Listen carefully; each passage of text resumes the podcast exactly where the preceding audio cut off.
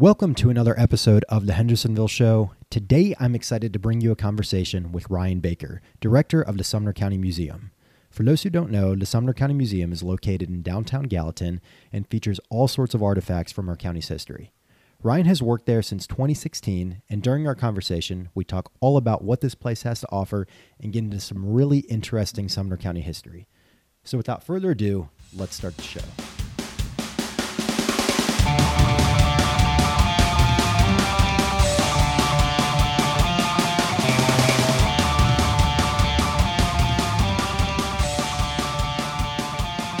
Ryan, welcome to the Hendersonville Show. Thank you so much for being here today. To kick things off, can you just provide a brief background about yourself and the museum and what all you guys are doing over there? So, yeah, I'm the executive director of the Sumner County Museum. I am a Gallatin native. I've been here um, all my life. I made it to uh, as far as Murfreesboro for about four years. So, uh, really familiar with the area. Um, love calling Gallatin home and uh, really enjoying the um, my position at the museum. Awesome, and and I know this is the Hendersonville show, and there might be a rivalry with Gallatin, but it's all Sumner County, so we we're, can. Uh, we're all Sumner County. Yeah, we're we're we're taking it at the county level this time. Yeah, I have to remind people of that a lot. I'm like, we're not the Gallatin Museum; we're the Sumner County Museum, um, and you know the museum actually came to be back in the, the 1970s. And what I tell a lot of people is like, well, you know, how did the museum get started? Where, you know, how did how did it come about? And really, the story is kind of funny. Um, there's a local businessman uh, named John Garrett, and he and his father started Garrett Brothers Concrete uh, back in the 1950s. Uh, it's still a family owned and operated business, although it's spread all over uh, Middle Tennessee. Um, but John was just an avid collector, antiques, uh, Native American artifacts. If it was old, he and he could get his hands on it, he collected it. Um, and so, really, basically, what happened, I think, is that John and there was another gentleman named um, Robert Ramsey, who, if you're familiar with uh, Ramcraft Clock Company, uh, which was located here in Gallatin, um, he owned that. And I think between the two of them, they had collected uh, so many artifacts. Um, their wives basically were like, "Hey, you've got to do something with this stuff. It can't keep piling up, um, you know, around the house or wherever." So, I feel like the museum is actually came from that, and um, so the museum itself uh, was um, chartered in 1975 and it is located on the grounds of Trousdale Place. And Trousdale Place uh, was the home to Governor William Trousdale. So we actually we have a governor's home here in Gallatin. It's just a couple blocks from the square, uh, right across the street from uh, what used to be the old Dairy Queen. It's now um, a donut, donut shop. shop. Right? Best yeah. donuts, I believe. That's right. So the museum is actually behind Trousdale Place. We share the same address, so there is some confusion. A lot of people think oh yeah, you know the yeah, we passed the museum. It's in that old house right there, um, across from the donut So I'm like, actually, we're in the building behind that, but we are um, on the same property. So uh, the museum itself, it opened in 1981. It's consists of uh, three floors. A lot of people come in, they see the main floor, and they're like, "Oh wow, y'all have got so much stuff. This place is great." And I'm like, "Well, actually, there's there's a, there's a second floor and a basement and people are just kind of stunned. They're like wait there's more? Uh, but yeah so the museum it's about uh, the building itself is about 10000 square feet. And brandon we are full. Um, we have got uh, thousands and thousands of artifacts. It's an artifact heavy museum but there's a lot of great stories that go along with um, those artifacts. Uh, so we have no go ahead well, I, I was just going to ask. So you mentioned the the uh, Garrett who founded it um, would just collect all these artifacts.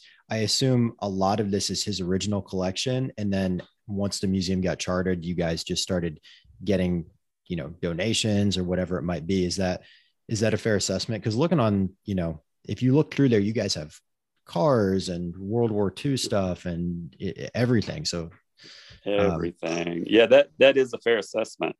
Um, John actually, so he had this really great Native American collection that he had in a cabin off of uh, Douglas Bend somewhere. I've I've never been there, but before the museum opened, he would actually take school groups out there and show them collect the collection, give them some of the history of Sumner County um, and his collection there. So, yeah, a lot of what's in the museum was his collection. We actually have um, his uh, old Hupmobile. Uh, it's a little convertible car. I think it's a 1908 Hupmobile.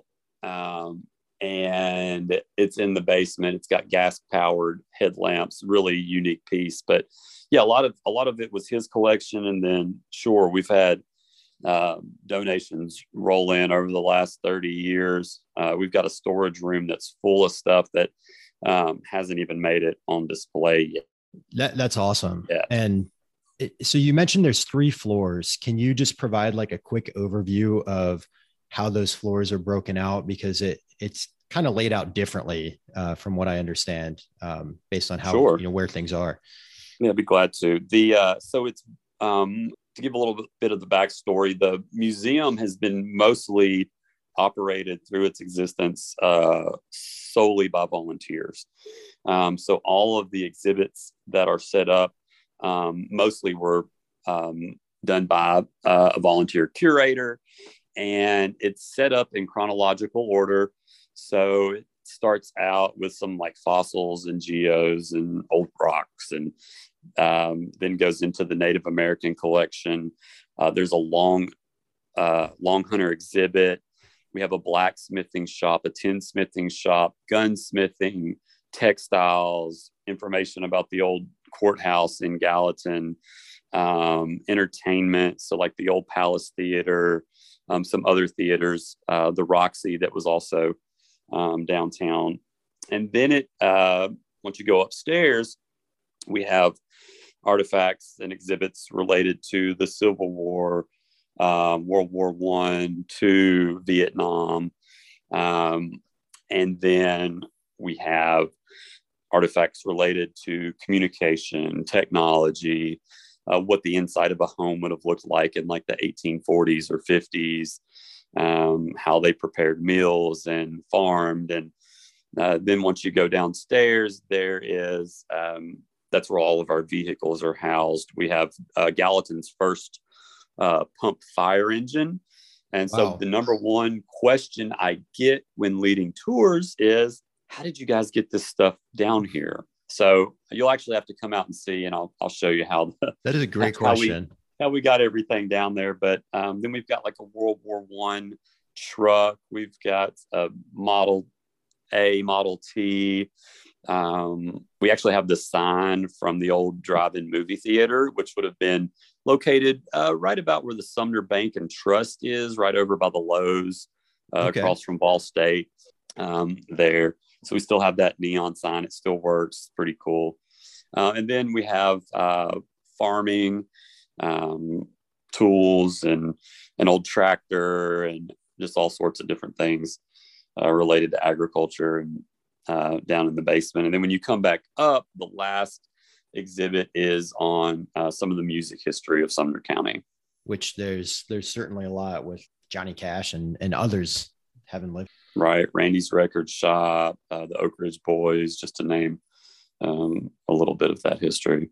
I will say you did mention um, something, some history related to Sumner County. And one rainy day at the museum, I decided to just go upstairs and go through the storage room. And I was looking and I found a little just cardboard box and it said buffalo balloon on it. hmm. Huh, wonder what that is. So pulled it out, and inside of this box are newspaper articles and artifacts related to what was the world's first airmail delivery. And who would have known? But the world's first airmail delivery was made from Nashville to Gallatin in, I think it was 18, 1877. Really? And it was via via hot air balloon. And it was this huge hot air balloon that was made and flown in Buffalo, New York. And what I couldn't figure out was why they brought it to Nashville and why deliver airmail. Still haven't figured that piece out. But what I did discover was that one of those letters that was postmarked Gallatin, June 18th, 1877, was actually on display in the Smithsonian Postal Museum in Washington, D.C. Hmm. And I also discovered that the stamps known as the Buffalo stamps or the first airmail stamp, um, which I don't have one of those. I wish I did, but one sold in auction years ago for around $125,000. Wow. I, I do have, so what they would do is they would actually tie a streamer to this mail and basically a crowd followed the balloon along as it flew over and they literally dropped mail out of the balloon and there was instructions written on the correspondence once you found it where what to do with it. And so they would actually put the envelope inside of another envelope and it said message from the buffalo balloon. If found please deliver to the nearest telegraph station. Um, and then it had uh, we've also got one of the streamers that uh, wait so I, sorry sorry to interrupt but i, I gotta no. ask were, were they, I, I i'm i'm like baffled by this and and intrigued at the same time. So they're just dropping mail out of this thing? Was there a, a drop zone if you will? Or w- they were it just dropping it hope someone finds it. So they dropped it and they would I, I think from what i can tell basically it was a planned event so people knew about it, that it was going to happen. And so um, people were really kind of waiting. They knew what maybe what the expected flight path would be. And so this crowd just followed the balloon. And along the way, they would just, you know, toss out. toss out a piece of mail here and there. I'm not sure how many were dropped. I'm from what I've read, maybe three. Um, pieces along that route. Then in one place I read, and this is the only place that I read this. I don't know if it's accurate or not, but it was like a newspaper clipping. The balloon uh, the next day, so it stopped somewhere um, in like Castalian Springs, um, you know, uh, just a few minutes from downtown Gallatin. And right. then the next day they flew it again, um, going towards uh, Lafayette in Macon County. And the article says that the balloon got hung up in some trees and was destroyed. That's the only place I found that information, though. So I don't know how accurate that is, but um, yeah, just a really a funny, unique. Who would have known? They don't teach you this in schools um, or anything like that, but um, just a you know a cool discovery at the museum. Yeah, that that is I, am baffled that they did that here. Um, yeah. I'm also wondering like what the what the thought process was of the guy who up with that, and it's like, hey, let's fly a balloon and drop stuff. and even the, the logistics of bringing this balloon, I can't remember the dimensions of it off the top of my head, but it was a large hot air balloon. Um, it had like purple and gold stitching on it. It said Buffalo in huge letters. Like it was really nice but there were there are accounts from where they flew it regularly in New York. So why they brought it here, why drop airmail, it still doesn't quite make sense, but it happened.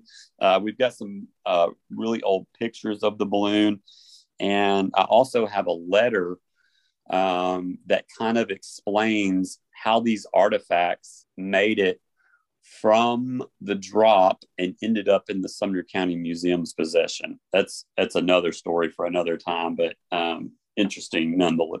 Nevertheless, that that is fascinating. I guess to shift gears a little, I'm curious if you could provide like a brief overview of the history of some. I know there's a lot there, um, but it, it seems like really things started getting going in some of the 1700s although you have the native american history going back hundreds of years prior. But yeah, just curious your take. Like, what are the what are the key milestones? What should people know?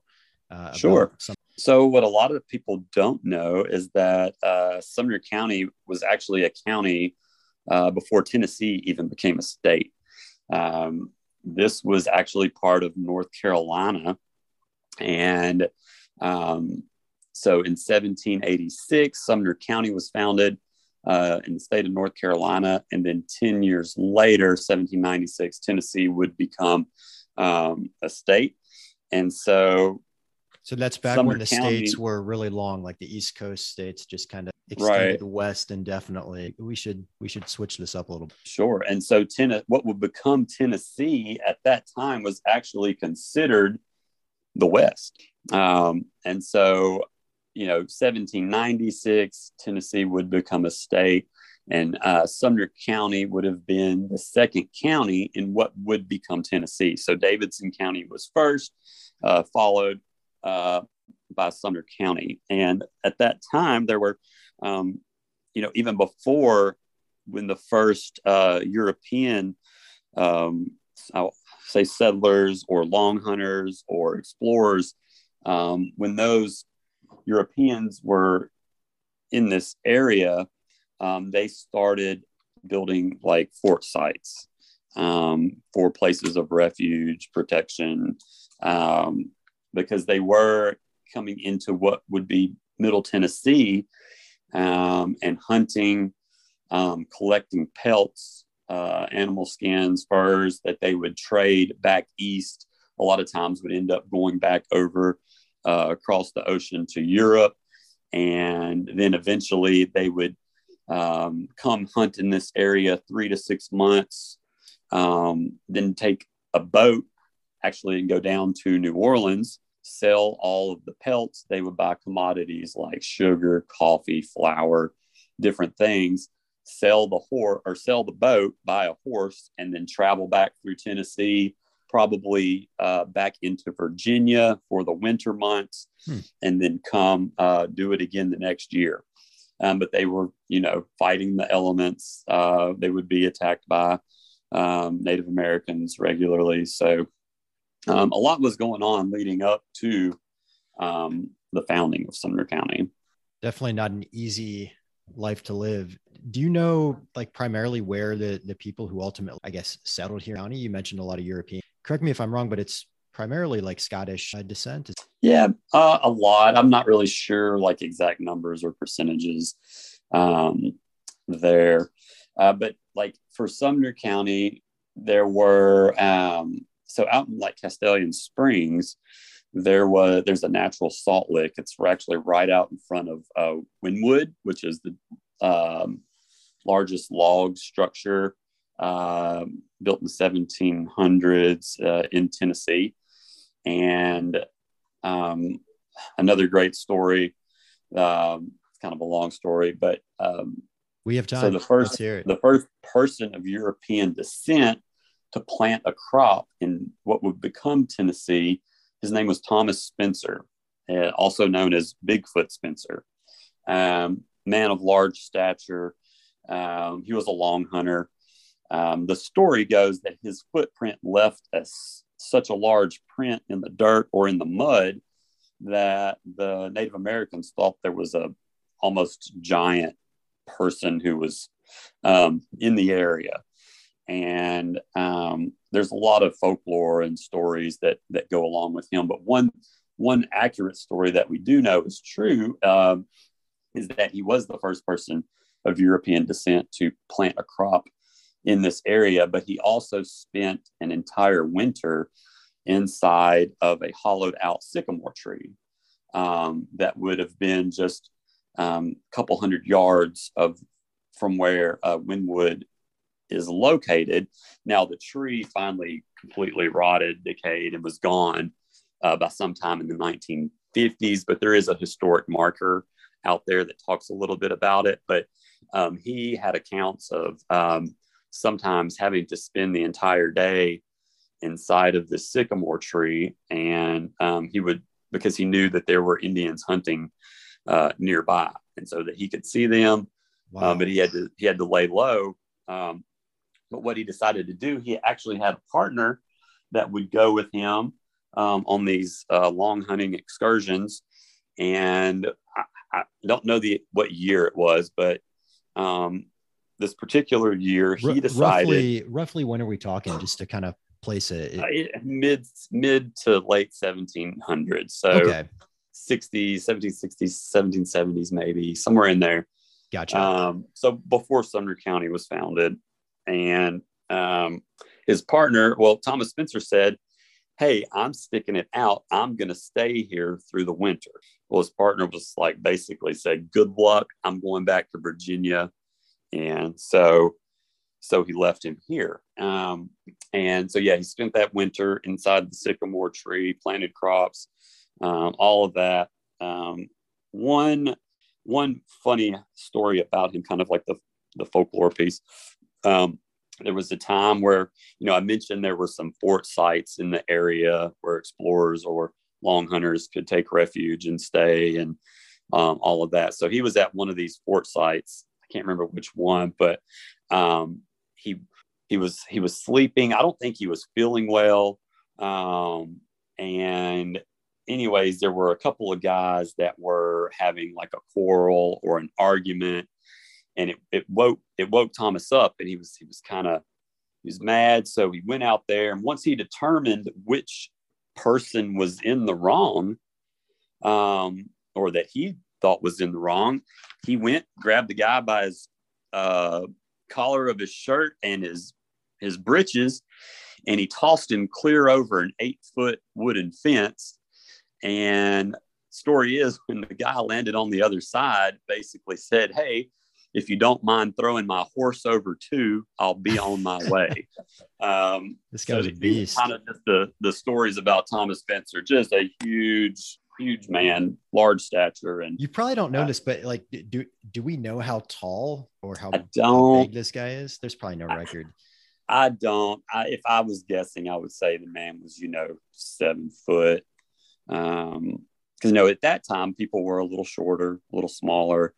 Um, something in the you know he's probably seven foot, four hundred pounds. I you know, but to be accurate, I can't say precisely. Um, but he would eventually um, be tracked down and killed uh, by Native Americans. And if I if I remember correctly, it's uh, somewhere um, close to uh, like Springfield, somewhere over in that area, a little west of, of Sumner County. Okay. Um, that guy, yeah, he lived a heck of a life. yeah, but um, you know, there's there's some other stories about him, but um, yeah, so a lot of history. Um, there were a lot of uh, real quick. Um, while, while we're on the subject of Bigfoot or people, ha, have you heard of John Rogan? Uh, yeah, uh, Bud Rogan. Um, he was, uh, I believe, at this time he's still considered like the second tallest person. That is what um, Wikipedia says it, that lived. Yeah, he was a um, he was an African American, eight foot nine, eight foot nine. He had some type of uh, disease or illness that um, caused this uh, abnormally large growth. But if I remember correctly, at one point he was eight foot nine and he weighed maybe 115, 120 pounds. Um, we actually we'll talk about this with some of our events later, but we've uh, we have portrayed him in our candlelight cemetery tour that we do every year as one of the characters. But uh, the story goes that he was buried at an undisclosed site somewhere in Sumner County, and the family did so because um, they didn't want grave robbers to dig him up for science. Um, Interesting. So we, so we still don't know where this where this guy's buried because I know I mean according to Wikipedia, which who knows, uh, born in Hendersonville, died you know yeah. late 1800s. He, he would um, he actually he would so he would he had a little cart and he had a team of goats and he would get in this cart because he couldn't walk um, and he would go to the train depot and he had pictures made of himself and he would sell pictures of himself to people who were coming and going on the train and that's how he made his living and was able to um, you know survive and buy things like food and um, all of that. So yeah i know at one time he would have been like the tallest person um, but then I, th- I think now it's the he'd be the second Yeah, maybe if, third. Who knows? If if anyone's interested in this, I mean, there's a little bit of information on Wikipedia. There, there's a picture of him riding his cart with the goats uh, through through Gallatin. But yeah, it looks like that he's number two, and that was surpassed maybe 30 years later. Yeah, and you know, I felt I remember going to the museum as a as a child, and I just have this memory of there being some information about him at the museum. Currently, there's not um, on display, but we do have plans to to make that um, addition at some point in the future. Gotcha. What about uh, during the Civil War period? Because I know there there was a little bit of you know at least stuff going on in in Sumner County uh, during the time of the Civil War. Can you speak to that? Because uh, that was obviously a big period uh, in Tennessee history. Sure, and there's um, you know there's two sides to every story, and in this particular case, there's the South side, the North side, and then probably the truth. Mm-hmm. Um, but it's always in the middle, know, right? So for um, for Gallatin, um, the Union Army occupied Gallatin for a couple of years. Um, there's a one of the actual museum properties the museum owns, a historic home on East Main Street, was used as a barracks for the Union Army. And um, Gallatin was a key point because of the railroad. And if you go up 109, like you're going towards Portland, um, South Tunnel, I don't know if you've heard of that, but there's two train tunnels that go through the hills um, up on the ridge. And during the Civil War, this train line runs to Nashville. It came through Kentucky. So the Union was able to bring, they used it as, a direct supply line. And that's a lot of the reason how they were able to um, take Nashville so easily. So there were a lot of battles, or maybe you should call them a skirmish, between um, the Confederate Army and the Union. So the Confederates were actually trying to disable these train tunnels and tracks to cut that supply line off. Hmm. Um, and they were somewhat successful, maybe once or twice, but then the Union would, you know, be able to get those back open. Um, and so, yeah, there was actually a lot going on here. There was a fort uh, called Fort Thomas, which is right over off of uh, Blythe Street um, or Blythe Avenue, right close to the downtown. Um, there's a there's a good diary, um, Mary Shell, who uh, lived on East Main Street in Gallatin, and it's her kind of account of those couple of years and what was going on and what was happening.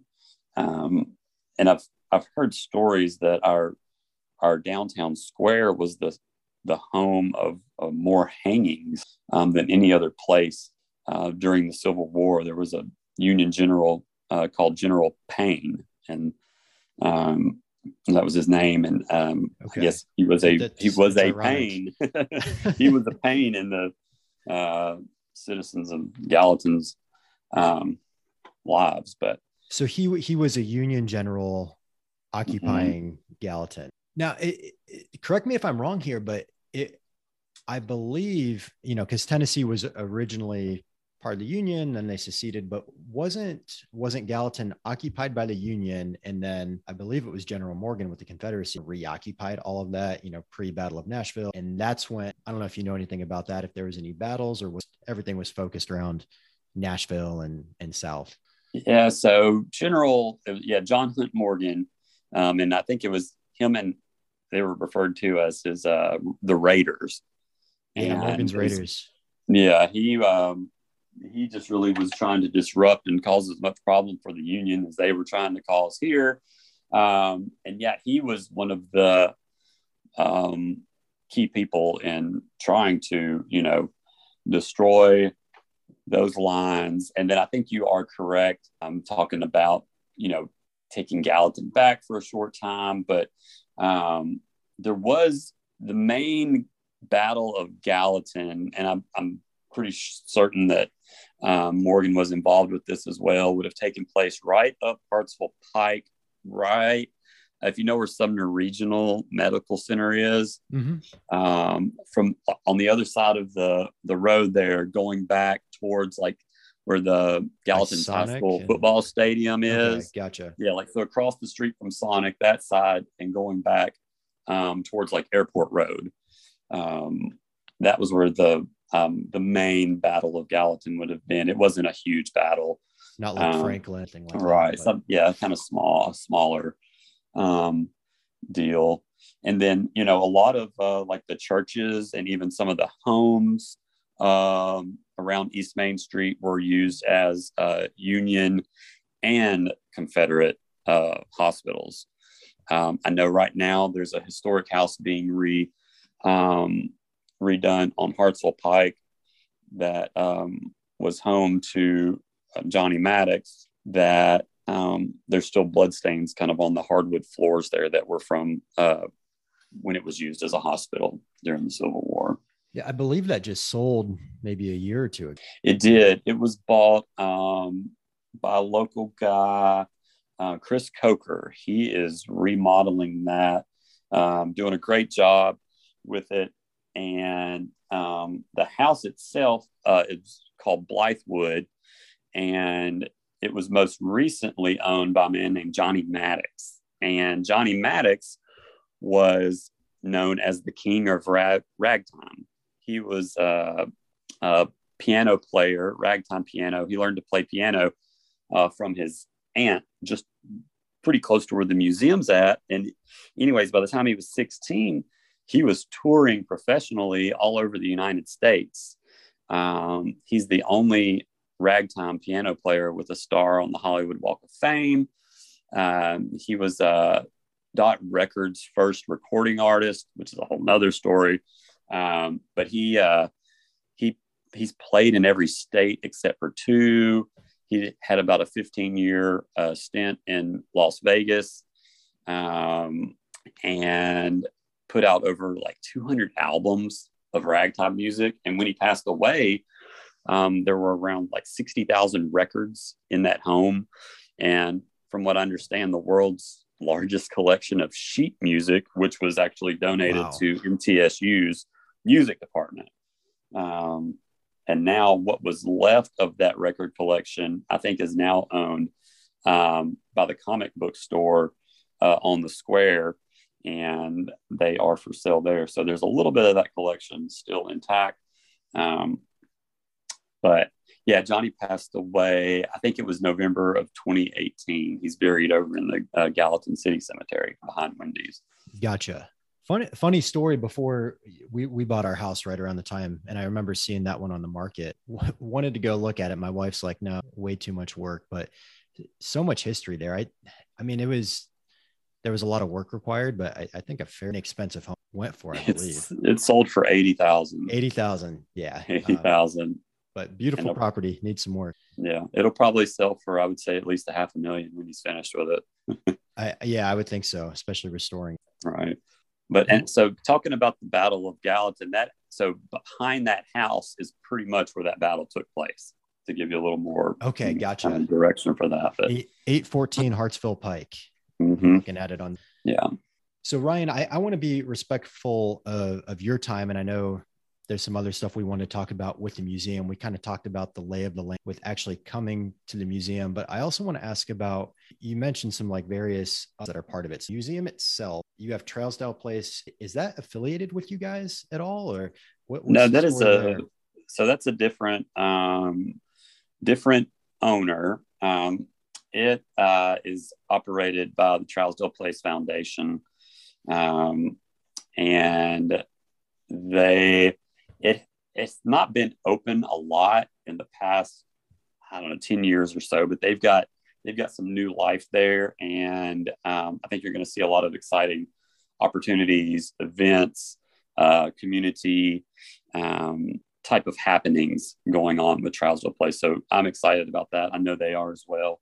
Um, so we just, you know, we work with Trousdale Place and coordinate some different happenings on that property. But like you mentioned, the museum actually uh, consists of uh, four different buildings. Now, we've talked about the museum, um, and just to let everybody know, it will be open back to regular hours uh, the first Saturday in April. So we generally close down January and February for the cold months, um, just because it's an old poured concrete building.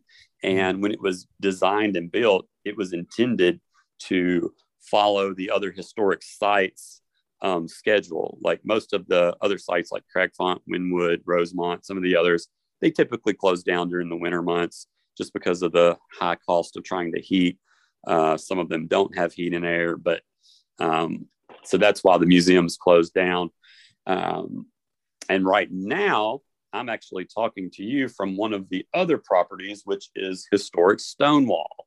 And Historic Stonewall, if you know where Captain D's or Arby's is at on East Main, just a couple blocks from the downtown square in Gallatin, um, Stonewall was built in 1831 um, by a guy named Dr. Levi Ring. He was the headmaster of an all boys school called Transmontania Academy. And yes, that was in Gallatin and is actually the building is still standing and is located uh, behind Stonewall um, on East Franklin Street. And um, but anyways, historic Stonewall built in 1831. Um, it's pretty much been a residence throughout its existence, but uh, John Garrett, museum founder, bought it in the 1970s. It was his residence up until um, he passed away in June of 18, 2018, I believe. Anyways, John uh, graciously donated the house to the museum um, hmm. before he passed and also raised some money to purchase another property, the carriage house, which the carriage house, I could throw a football from Stonewall's front porch and hit the carriage house. The carriage house is the large yellow building that sits right up on East Main, right across from Captain D's there, uh, built in 1838 or 9. Um, so we've got those two historic properties. And then behind, directly behind the carriage house, uh, is the old county maintenance garage built in the 1920s. So uh, county maintenance vehicles would have been serviced there. Um, it's just kind of like a warehouse looking structure. It's also just straight poured concrete. Uh, but, anyways, John used it to manufacture uh, antique reproduction furniture. And he built hundreds and hundreds of pieces. We still have quite a few of his pieces in um, Stonewall itself. Uh, he was a great uh, craftsman.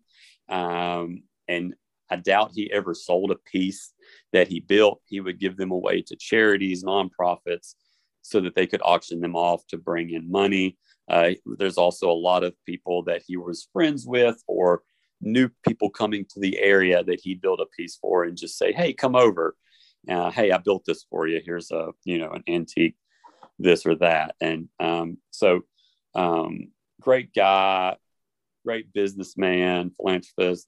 Um, did a lot for the preservation of Sumner County, a lot of our historic sites, thanks to some of his efforts. But um, so yeah, we've got all these wonderful assets and great and so those are those are places you can come tour. Is that correct, or are they just so, events? So it, it's a it's a plethora of uses. Um, the historic Stonewall is available to tour right now. We're just doing that by appointment. Okay. Uh, so you could you could email uh, myself, uh, Ryan.Baker, SumnerCountyMuseum.org, or call us at 615 451 3738. Schedule a time to come out and tour. But we do host um, some community events here on site, on the grounds. We have some open houses during the holidays and throughout the year. Um, but right now, I'll talk a little bit uh, briefly about the visioning for these properties. Um, we're going to be releasing those to the public on a large scale in May of this year. Okay. And um, but just to give you an idea of what where we're heading, um, historic Stonewall will be like a multi-use event space. So if you wanted to rent it for a birthday party, a reunion, a bridal shower, a tea, a wedding, um, anything along those lines, we do offer that. Uh, it's a really unique space. Um, great for those types of events. And we it's, also host- it's basically, you know, for, for those who aren't familiar, it, it's like an old old house essentially is what it's it is, like colonial old style. house set up like it would have been in like the 1840s, 1850s. Okay. And the um, carriage house, the yellow, well, let me give you one more bit of information. We're working on, so for Stonewall, um, we're working on some plans that could include like Airbnb or uh, bed and breakfast. Um, we're working on those now.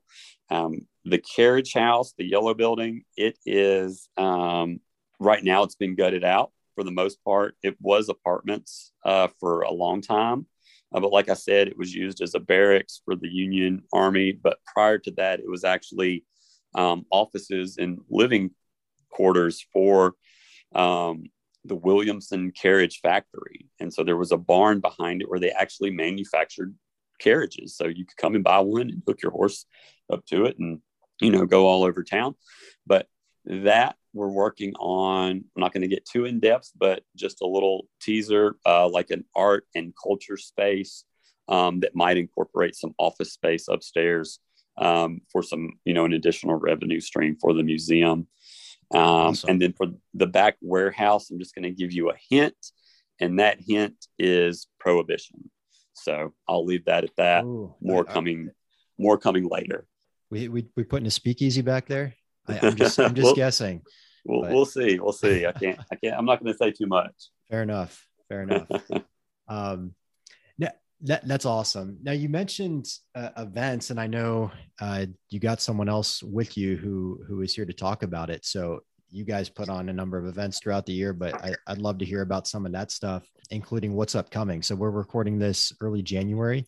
Probably nothing for the immediate future, but come spring. Yeah, Brent, I'm going to bring uh, Jessica Borelli on. Jessica is our marketing and events coordinator, and I'm going to let her tell you about an inaugural event that's going to be happening in May.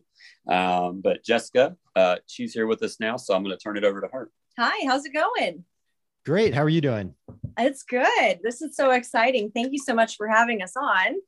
Absolutely. One of the things that I wanted to tell you about, and it goes in with the vision that you guys were just discussing, is we have this inaugural event coming up, and it's catchy. I think that you'll like this name. It's Pistols, Petals, and Pearls. And so, what we're going to be doing is historic Elmwood. Do you know where that's at? Uh, just outside of Gallatin.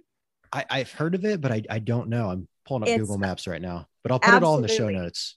It's a stunning property, and we've been working with the owners who've been so gracious with us to let us come and be on their grounds for this event. So we get to be out in the garden, and it's going to be the end of May. So that'll be great. It's going to be sunshine, hopefully, um, and then lots of colors from the flowers in the garden. But what we'll have there is an opportunity to showcase some historic firearms from Sumner County, um, and then also bring in some freshwater river pearls from Tennessee.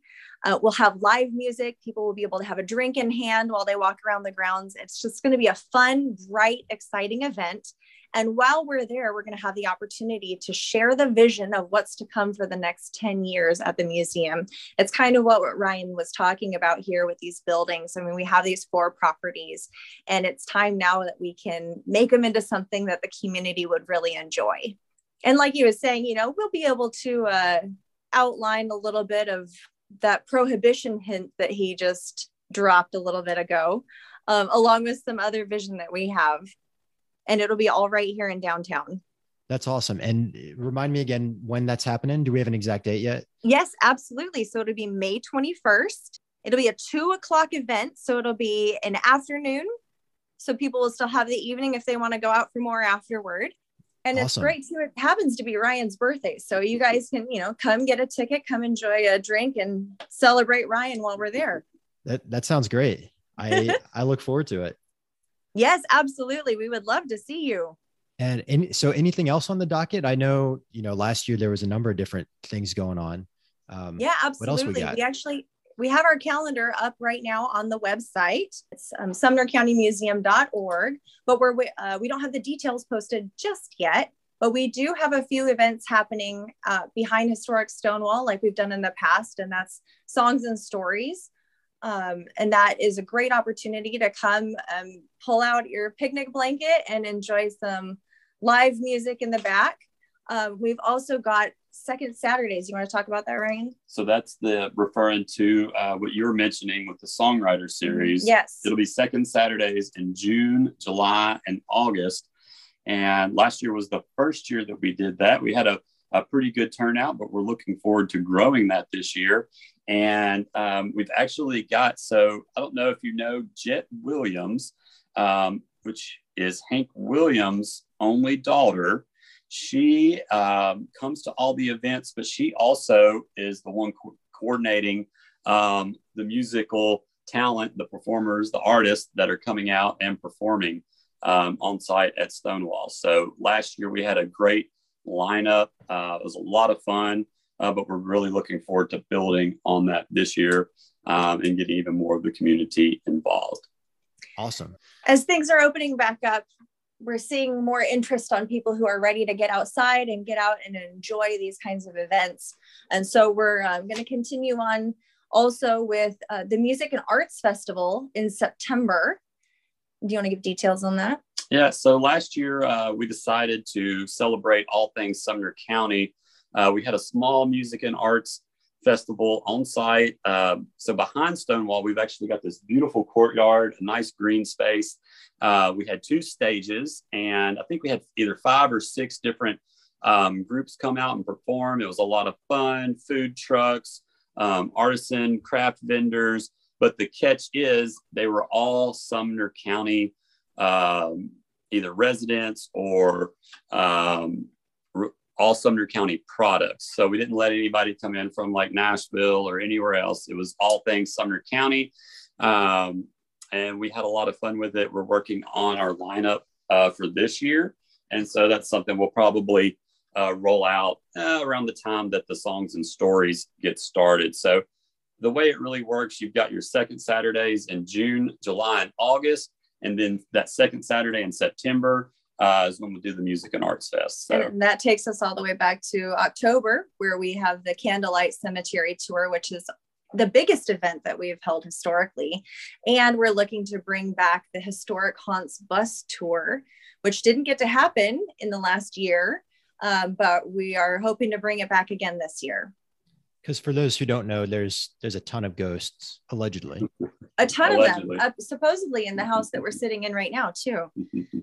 have you guys seen any? No, it was any, just a, a, raccoon one time came in, but that was yeah, it. There's, there's always a, a, legitimate explanation, but it's it's fun to imagine. I, I got to ask while we're on the subject, what what's the most haunted place in Sumner County allegedly? It's either the square or Cragfont for sure. What what what about the like the square itself? Yeah, uh, so the Palace Theater, mm-hmm. um, along with uh, Chubb, where uh, the building that Chubbs is in. Okay. Um, and then uh, Swaney Swift's, uh, which is the burger place, used to be the drugstore. Oh yeah. Um, so it's, it, and you can find some of this online. There's actually a really good book about all the uh, downtown hauntings um, in Gallatin. Um, but the uh, it's people are fairly certain that Mr. Roth who was the owner of Roth's jewelry store, who started the Palace Theater, um, is still active and moving between those buildings regularly. Um, talked to a lot of people who have had different types of experiences at some of these places. A lot of the ghost hunting groups have gone in, um, like the Palace. We've actually hosted them out here at Stonewall and the Carriage House.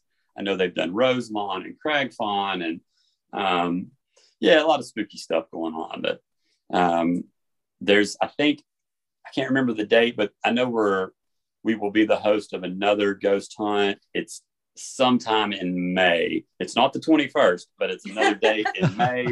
There's um, other plans that some of the yes, local guys will be, be out. I know they sell tickets and it does um, benefit the museum as well. Um, but speaking of ghosts, I know Jessica mentioned the Candlelight Cemetery tour. So this year will actually be the 26th annual tour. and um, we portray eight to 10 people who are now called the Gallatin City Cemetery home. Um, we've portrayed, honestly, I think it's over 180, 200 different people over the uh, 25 years that this this has um, taken place, and uh, it starts during the daylight but goes into the night, and we line the cemetery path with luminaries, and we have uh, someone portraying uh, that person at their uh, gravesite in it's full costume. Full costume. Um, that is awesome. Hanging lanterns. Uh, it's not a ghost, a haunted no. house. It's it's history related, but you are in the cemetery after after dark, and uh, it is spooky. Um, we've actually I had a volunteer show me a picture of what really looks like a spirit hanging out there in the cemetery during one of our tours. So I'll I'll let you be the judge. Remind me to show you that when I when we meet. Um, but we have about uh, every year about a thousand people come through and do the tour in one night. So it sells out. It's really popular. People come from all over uh, to do it. I've had um, a lady come as far as Washington D.C. before to take oh our cemetery goodness. tour. So it's uh, uh, you know a community favorite. Uh, it happens to fall the same day as like our Main Street Festival. So Main Street Festival ends around four or five. Cemetery tour starts at five, so a lot of people just wander over and um, yeah, take the tour. It lasted 45 minutes to an hour, uh, but it's a really unique way to learn some uh, local history about the uh, about the area. You know, stuff they don't teach us in in in school. Yeah, so we have a full lineup of events this year. And starting a couple of months before each of them is when tickets will be available. And people can either look on the website or they can follow us on Facebook specifically, or we'll make sure to have that information available as we get closer. Awesome. I love it. I'll link all that up in the show notes. I think, I think for sake of time, we won't nerd out on Ghost anymore, but Hey, maybe you guys can come back on and like come, on, you know, September, October and, and talk about ghost stories. I don't know. It, it's fun stuff. Yes. It well, certainly catches attention. Yes. hundred percent. people will show up for ghosts. that's one thing that I've whether I've they believe in them or not. Yeah, Exa- yeah, exactly, exactly. Uh, is there anything else you guys would like to say? Just ask of the residents. I know. I mean, I I I just have to say, like, I appreciate what you guys do, and it's it's so exciting that we have all of these resources about history and everything and the preservation in Sumner County because so many places don't have that, and it just gets forgotten over time. So um, I love what you're doing, but is there any anything else you want to say? Any asks of of Sumner County residents? So since you said that, here recently in the last couple of years, obviously our numbers were down because of COVID in 2020, and then um, like our school field trips have been down. We're trying to get those um, back coming through regularly again. However, here recently, the trends that we've noticed are that most of the people coming to the museum are either from California, Chicago, or New York. And they're not just coming once, they're coming. And then when maybe more of their family moves here or they have guests in town, they're bringing people back and they're excited about the museum and they leave and they just they can't believe that it's here in gallatin and, and what all we have there. So you know our message to uh, the residents of sumner county are you know we've got this great asset right here. It's it's walkable from the square. Uh, so you know once it's springtime if you're over um, getting some ice cream at the ice cream social or if you're out dining uh, you know for lunch or whatever or just looking for something to do take a take take an hour come hang out uh, and learn a lot about uh, you know the local history here in sumner county because you know a lot of people tell me all the time, well, you must know so much about Gallatin and Sumner County's history. And I say, well, you know, I, I do know more than most, but most of what I've learned has has been from working at the museum because they don't teach us this in elementary school, middle school, high school, college. Like we're not learning about that. You know, you get a little Tennessee history, uh, a little world history, and you know some U.S. history, but um, there's a lot of uh, a lot of great information, a lot of great stories. And that's really what we're trying to do is tell those stories and let people connect to their roots, connect to the past. And um, yeah, so just challenge them to, you know, come out and, and visit the museum. And the reality is, I mean, we're there almost every day. and you still walk through and see new things or a new perspective. And so there's no there's no reason to not come again if you've been before because the reality is you'll probably see something new anyway. I mean, I I definitely intend, and and I said this before. I I have not been there, um, admittedly, but I will definitely be back and want to take the kids and like it, it's a it's a whole family event. Uh, remind me again when when you open back up for the spring. So right now, right now it's uh, open by appointment. So if you did want to schedule something with us, um, I mentioned, you know, my email, which is ryan.baker at sumnercountymuseum.org or our phone number, uh, 615-451-3738. You can call and schedule a tour anytime. We'd be glad to open it up. But we do, um, we kind of have a soft opening in March where we'll, there'll be a lot of activity. We'll be getting ready for our, um, our kind of grand opening or uh, what's known as the historic sites kickoff, which is that first Saturday in April. And um, we'll be open like 10 to 2 that day. And then regularly um, 10 to 4 Monday through Friday and some Saturdays, um, April through October. Awesome. That sounds great. So, starting here in a few months, uh, I'm looking forward to it. So, Ryan, Jessica, thank you. Thank you both for your time. Thank you for all you do. And um, yeah, this was great. Really interesting. Thank you. So much fun. Yeah, thanks, Brandon. I really enjoyed being a guest on your show. Thank you to everyone who tuned into this episode of the Hendersonville Show, and thank you to Ryan Baker for speaking with me today. Admittedly, I've never been to the museum, but intend to visit as soon as they open up next month. And you should too, because history is awesome. Now I'd like to leave you with a quote from the famous author Aldous Huxley. That men do not learn very much from the lessons of history is the most important of all the lessons of history. Until next time, stay classy.